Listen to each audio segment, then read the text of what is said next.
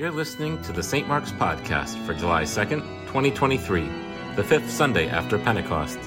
Today's sermon was given by the Reverend Peter Walsh. It's based on Matthew chapter 10, verses 40 through 42.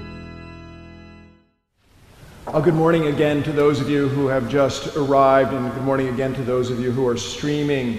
Uh, as I mentioned at the outset of the sermon, uh, Reverend Elizabeth was due uh, to be your preacher this morning, and unfortunately, she lost her voice yesterday and still has not gotten it back this morning.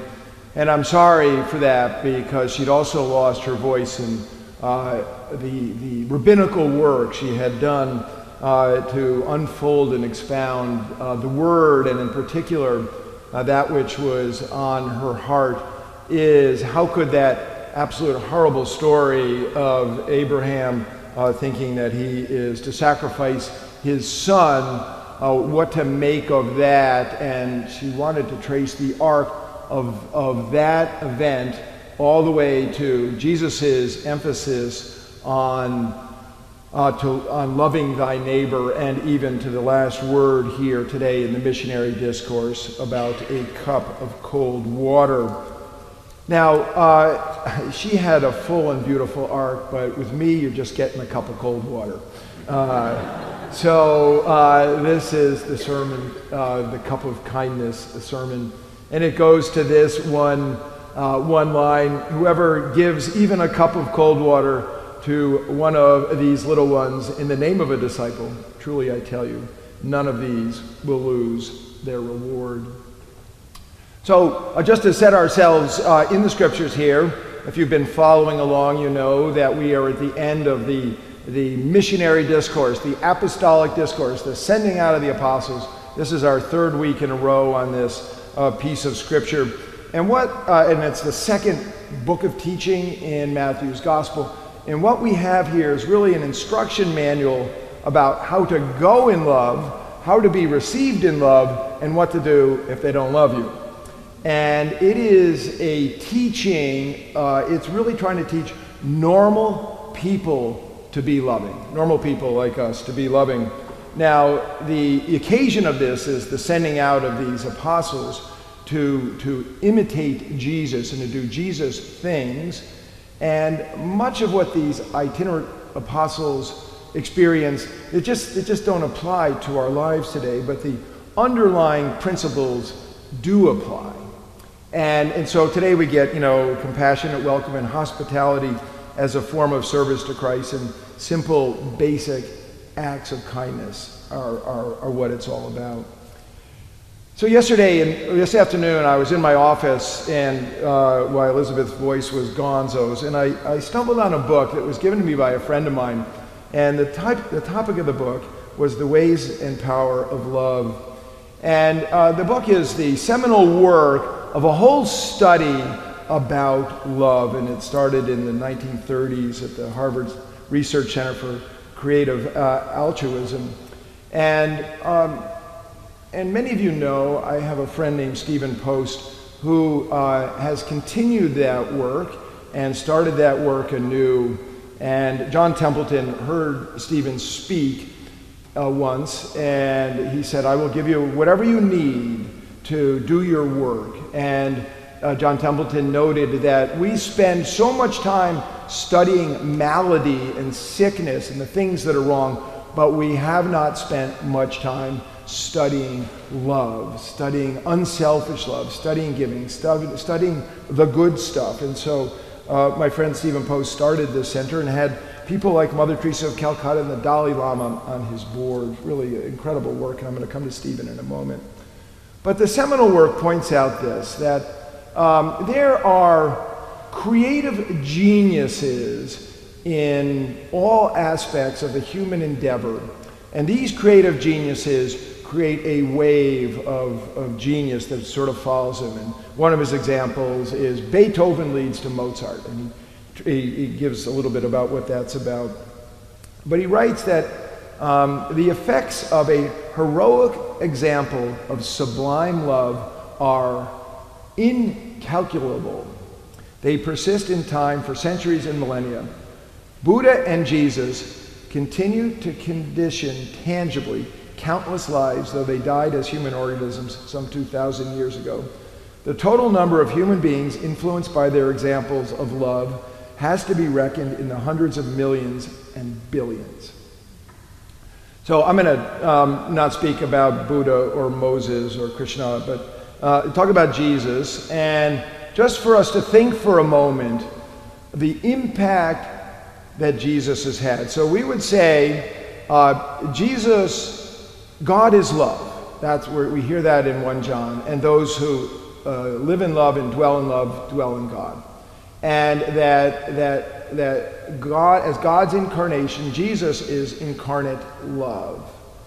And we're talking now about the way of love that Jesus taught. To follow Jesus is to follow in a way of love. Now let's think for a moment about the impact of Jesus. Imagine if, if we had a, uh, a, a, an enormous sea that was stillness and, and the Jesus stone dropped in the sea and the wake in wave of impact of Jesus' teaching about love would be incalculable. Billion, I mean, there's, not, there's no number that one could come up with. Because Jesus' impact is on a lot of normal Joes and Josephines like ourselves. Now, there's no doubt that we have heroes in our faith, right? We have heroes of unselfish love. St. Uh, you know, Francis of Assisi, who sought to imitate Jesus in every way. Martin Luther King during many of our lifetimes. Dorothy Day, Mother Teresa of Calcutta, Archbishop Desmond Tutu. I mean, the list goes on and on. And these are people who live heroic lives of love. They give their lives away in love. But what is being talked about today, what Jesus is teaching today, is not about heroic standards of loving. It is talking about being a normal human being who loves. This is simple, basic acts of kindness are what God expects of us. Now, uh, it, my friend Stephen Post, back to Stephen Post, uh, wrote a book several years ago called Why Good Things Happen to Good People. The exciting new research that proves the link between doing good and living a longer, healthier, and happier life.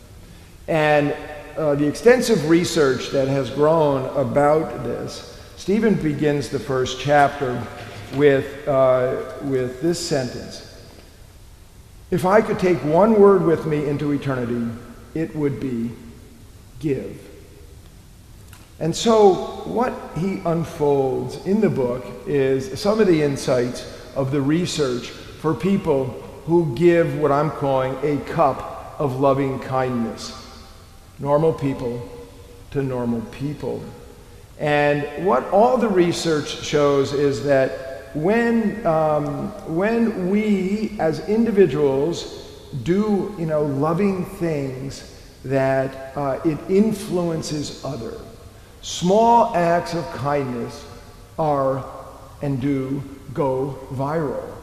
To, to, to, have, to receive kindness is more likely that you will give kindness. And this is modest examples of kindness. You know, they don't remain.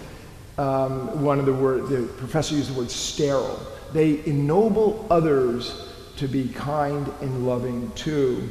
And so uh, there was a time when research showed that uh, when we approach somebody in a friendly manner, it said 70 to 80% of the time they respond to us in a friendly manner. And that small deeds between people who are seriously at odds with each other, decidedly at odds, we have decided that we are at odds, that small deeds of, of kindness, a small cup, oftentimes leads from enmity to friendship. And we do have examples, particularly if you look back in the history of our, our governments, and uh, where people who were on the floor completely opposed to each other would later in the evening get together and have a glass of scotch together. And the enmity stayed down. We also know that research shows that for people who grow up in households where there is, there is peace and goodwill acted out by the parents and observed by the children, that it, the odds are that the children will do the same. So that you know things are things are caught and taught. They're more caught than taught. I mean, we all know that our kids don't care a thing that we say, but they will, they will, they will respond to that which we do. And the same is for all unselfish behavior. And so the teaching here is not to be heroic in love. That's not what the teaching is about. And then there is something that we might miss in this last section of the missionary discourse. And it is that you will receive your reward. No cup of kindness will be forgotten. Remember, a, bunch of years ago, I was on retreat with a man named Martin Smith. He used to be the head of an Episcopal monastic community, Society of St. John the Evangelist. And he was speaking about small acts of kindness. And what he said was, God never forgets him. That's what, that's what God remembers. Small acts of kindness. That's the reward. The divine remembers the small acts of kindness. And that we can spend enormous, enormous amounts of our lives doing things, pursuing things that don't really have any impact on eternity, on the, the life that we will live. And one of the things that Martin was talking about was what do you think happens when you die? What kind of, what kind of reflection do you get in the divine mirror about your life? And he was talking about it's very possible that that which will be reflected back to us is stuff that we thought of as so small.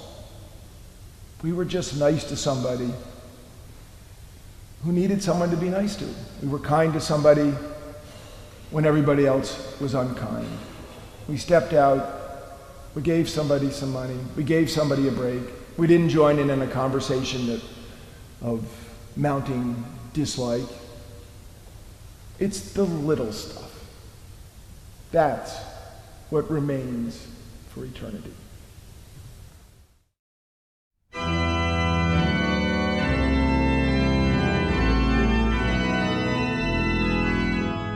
You can find more sermons on our website, www.stmarksnewcanaan.org.